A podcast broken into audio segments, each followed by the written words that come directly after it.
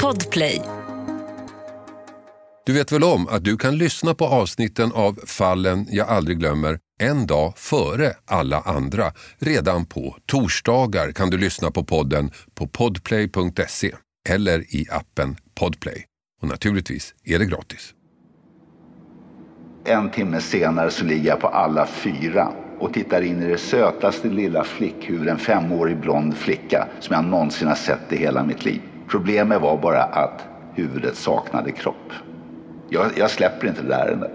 Det ligger med och det, det, är en, man brukar säga att man har en liten sten som skaver i, i, i skon. Va? Jag har ett helt jävla gruslass.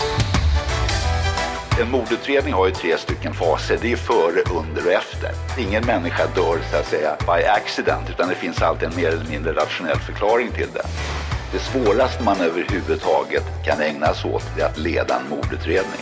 Jag stod ju fan och skrek och sparkade i väggar och sa men för helvete utgå ifrån det vi ser på vad det gäller brottsplatsen.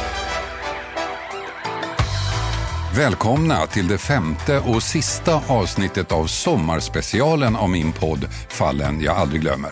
Där jag pratar mord med kriminalkommissarie Bosse Åström. Han som kallas 22-0 för att han löst 22 mord på raken.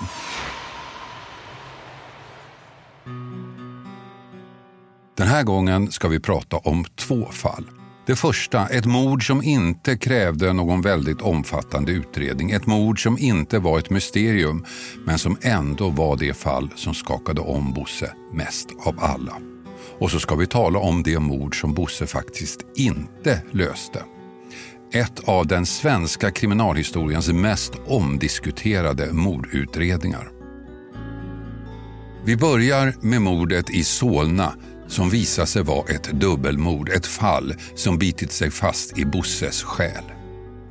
Ja, nu är det ju på det sättet att det finns väl inga mord som på något sätt skulle rättfärdigas. Va? Så att man väljer själv olika grader i helvetet. Men det finns vissa fall som gör att man inte släpper dem i första taget. Och det är framförallt när barn är inblandade. Alltså barn som inte har gjort ett jävla dugg för att försena att möta döden på det sättet som de i det här fallet eh, har, har gjort. Och fullständigt, fullständigt jävla onödigt.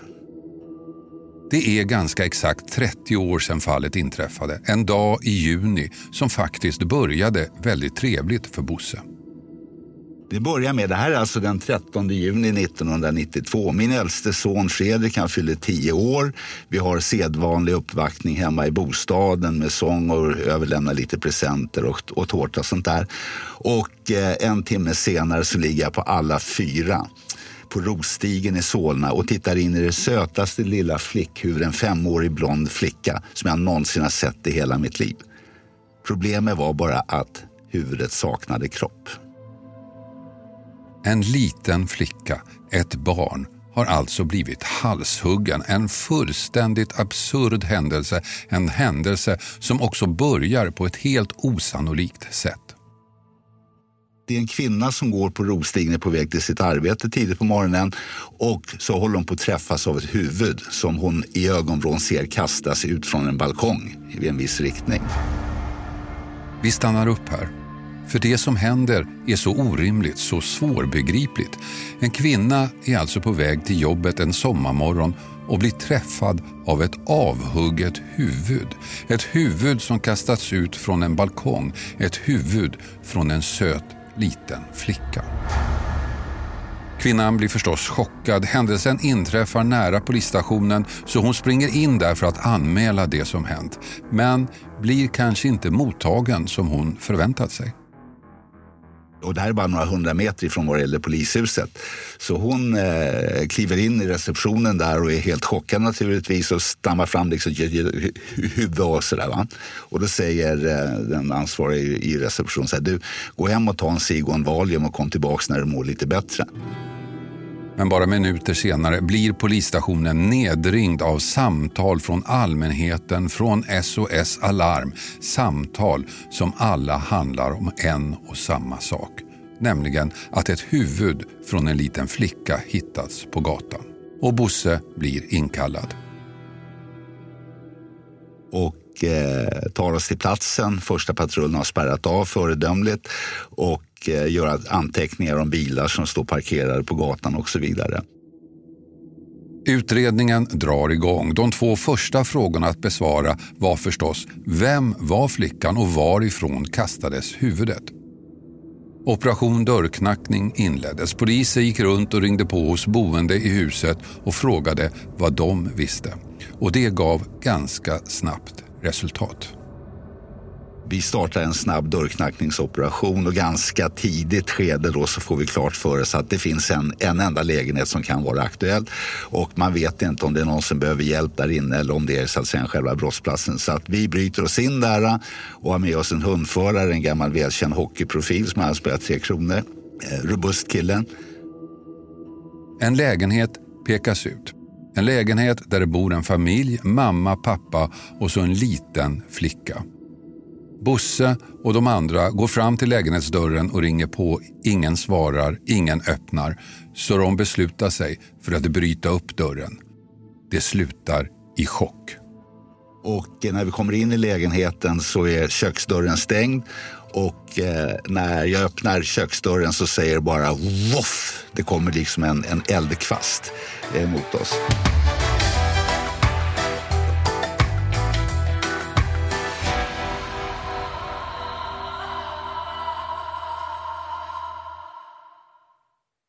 Den här veckan har vi ett betalt samarbete med Tre, ni vet teleoperatören. Den jag själv har faktiskt och är väldigt nöjd med. Men det är många som tror att Tre inte har särskilt hög täckningsgrad, vilket är fel. Och så är det ju faktiskt med mycket vi tror oss veta, att det vi tror är sant kan vara falskt och det vi tror är falskt kan visa sig vara sant. Jag hade faktiskt ett telefonsamtal med en kompis för inte så länge sedan, via tre då förstås, och vi snackade om myter. Och jag tycker mig ha koll på sånt, vad som är sant och vad som är falskt. Men det är inte alltid så lätt. Till exempel berättade min kompis, ni vet om myten att svalor flyger lägre när det ska bli dåligt väder. Falskt sa jag, men det visade sig vara helt sant. Och så det här att man, om man duschar varmt på sommaren så blir man svalare. Det trodde jag inte heller på, men det visade sig också vara sant. Så det blev lite en aha-upplevelse för mig. Men så pratar vi om vår gemensamma operatör. Ja, de har ju väldigt bra täckning, sa han. Och där visste jag att han har rätt. Han visste att tre har byggt ut och nu har väldigt stor täckning. Men det är inte alla som vet. Och ibland är det inte riktigt som man tror. Sanningen är att tre nu täcker otroliga 99,3 procent av Sveriges befolkning och det avser rösttäckning baserat på folkbokföringsadress. Så läs mer på 3.se om hur de bygger ut sitt nät och täckning.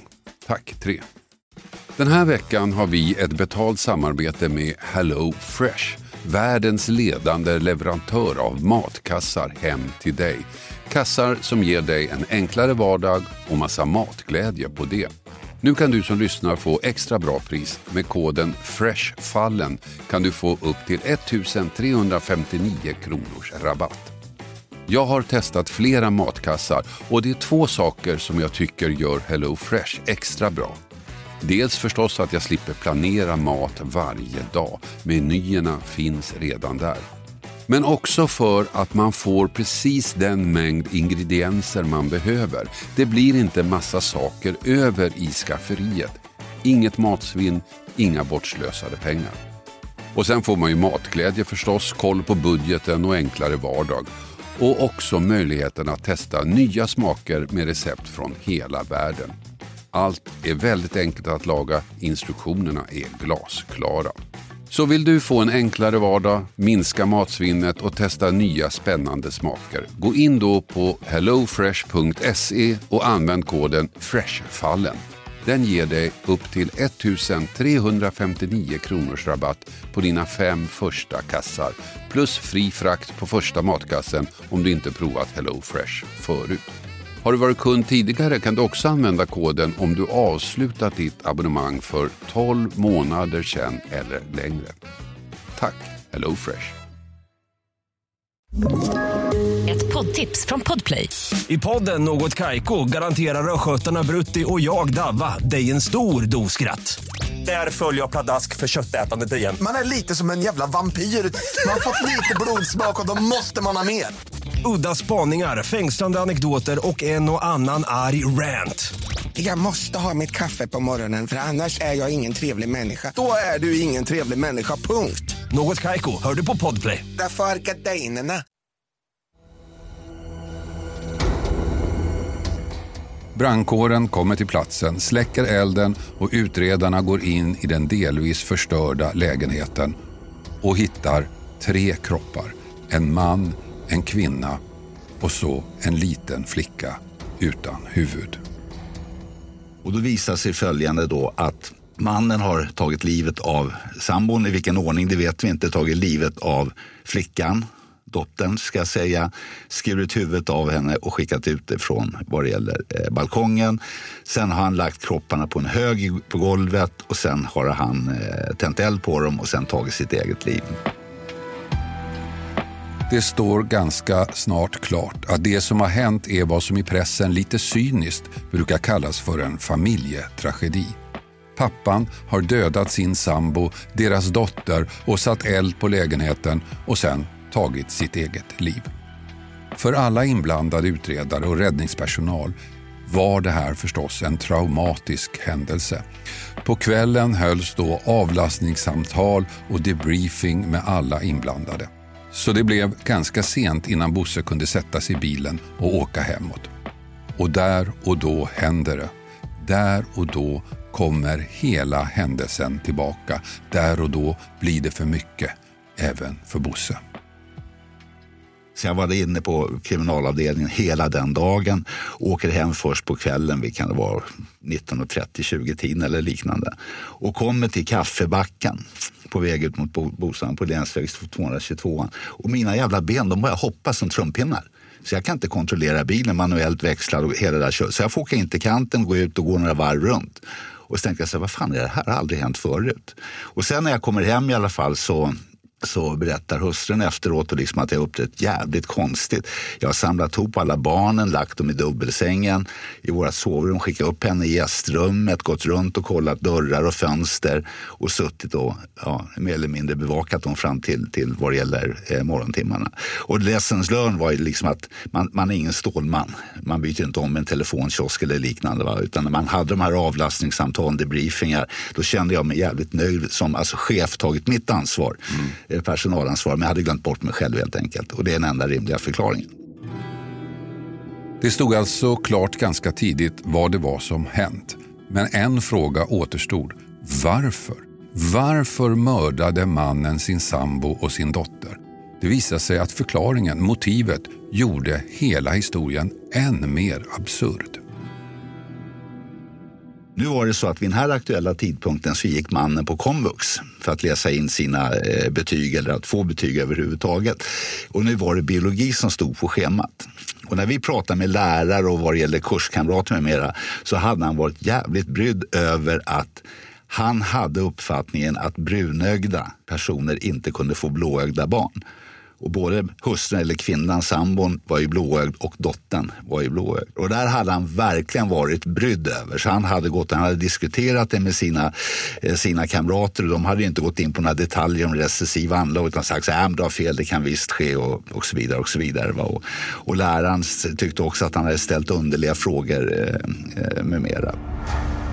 Mannen hade helt enkelt fått för sig att brunögda personer inte kunde få blåögda barn, vilket var en missuppfattning. En missuppfattning som kom att kosta tre personer livet.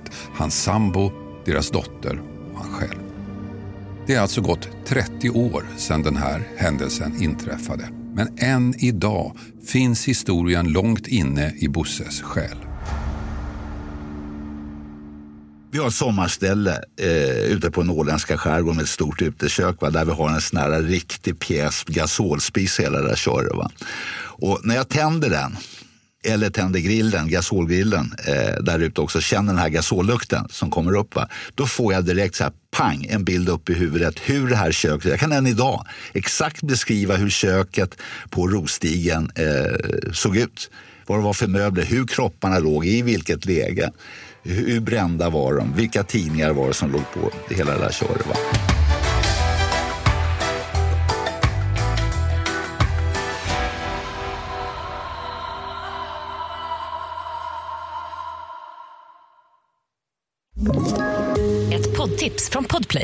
I podden Något Kaiko garanterar östgötarna Brutti och jag, Davva, dig en stor dos skratt. Där följer jag pladask för köttätandet igen. Man är lite som en jävla vampyr. Man har fått lite blodsmak och då måste man ha mer. Udda spaningar, fängslande anekdoter och en och annan arg rant. Jag måste ha mitt kaffe på morgonen för annars är jag ingen trevlig människa. Då är du ingen trevlig människa, punkt. Något Kaiko, hör du på Podplay. Därför är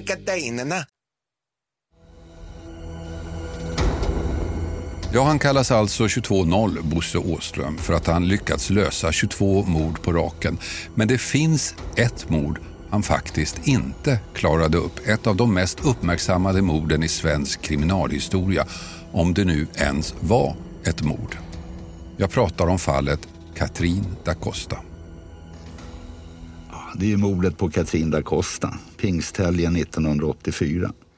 Och det är inte säkert heller att det här är ett mord. Va? Så att det ska man, man ska liksom ha, ha lite bilderna klart för sig. Därför att dödsorsaken har aldrig gått att fastställa i och med att det saknades vissa kroppsdelar, bland annat huvudet och ena bröstet.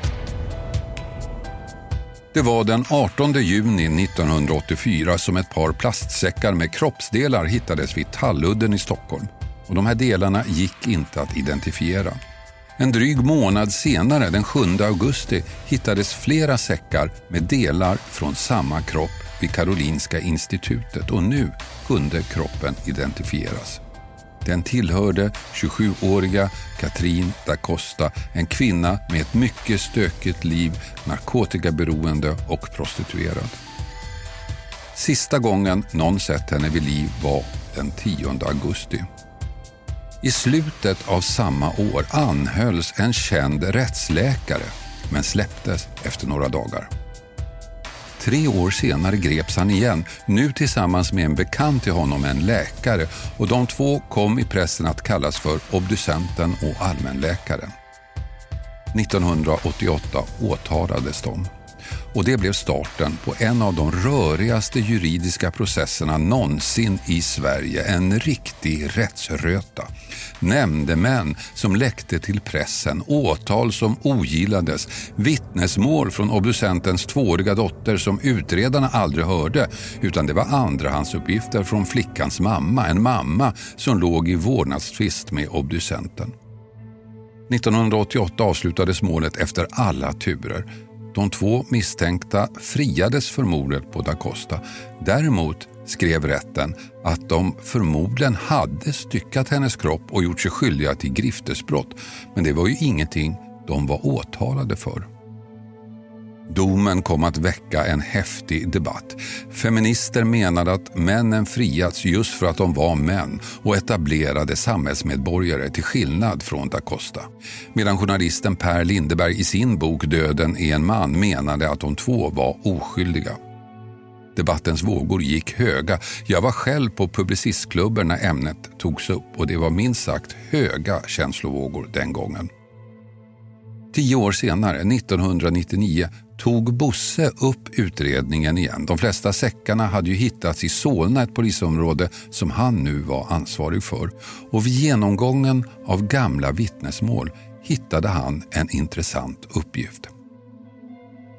En taxichaufför som tidigare arbetat som eh, föreståndare för en, en eh, livsmedelsbutik i huvudstadsområdet eh, berättar att han någon gång två månader före Katrin anträffas plockat upp henne och en annan person som han kände igen på Malmskillnadsgatan i eh, eh, Stockholm och kör dem till Ingentingsgatan i eh, Solna. Han känner Katrin sen tidigare eftersom de har gått i samma skola och han kände den här andra personen som en kuf som bor i huvudstadsområdet och som var en frekvent besökare eller stamkund till och med i den här livsmedelsbutiken. Kom in och köpte sexpack, tre och en halver och sånt där.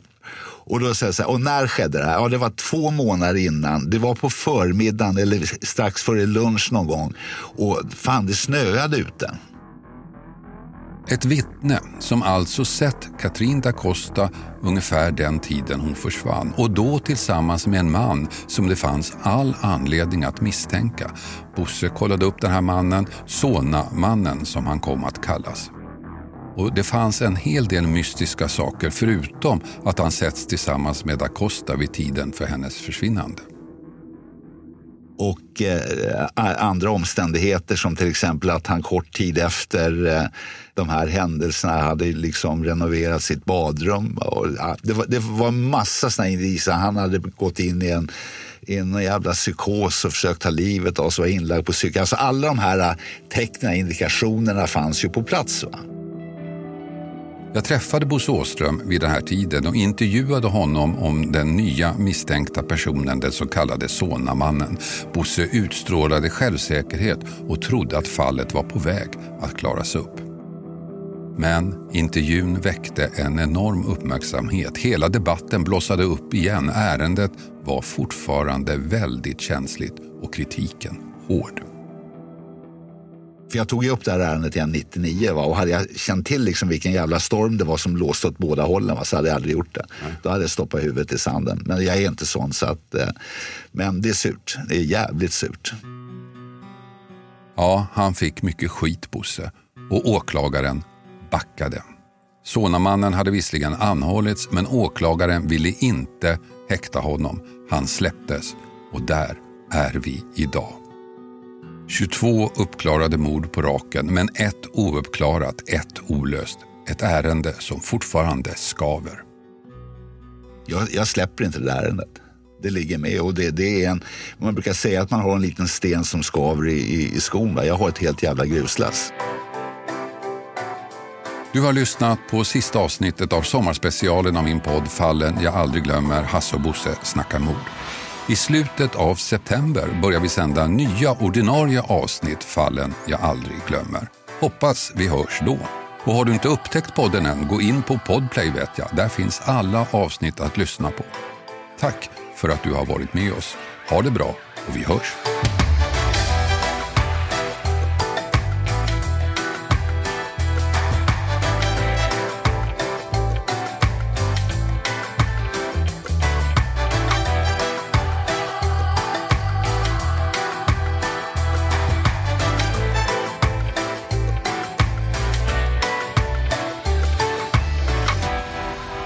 Podden Fallen jag aldrig glömmer.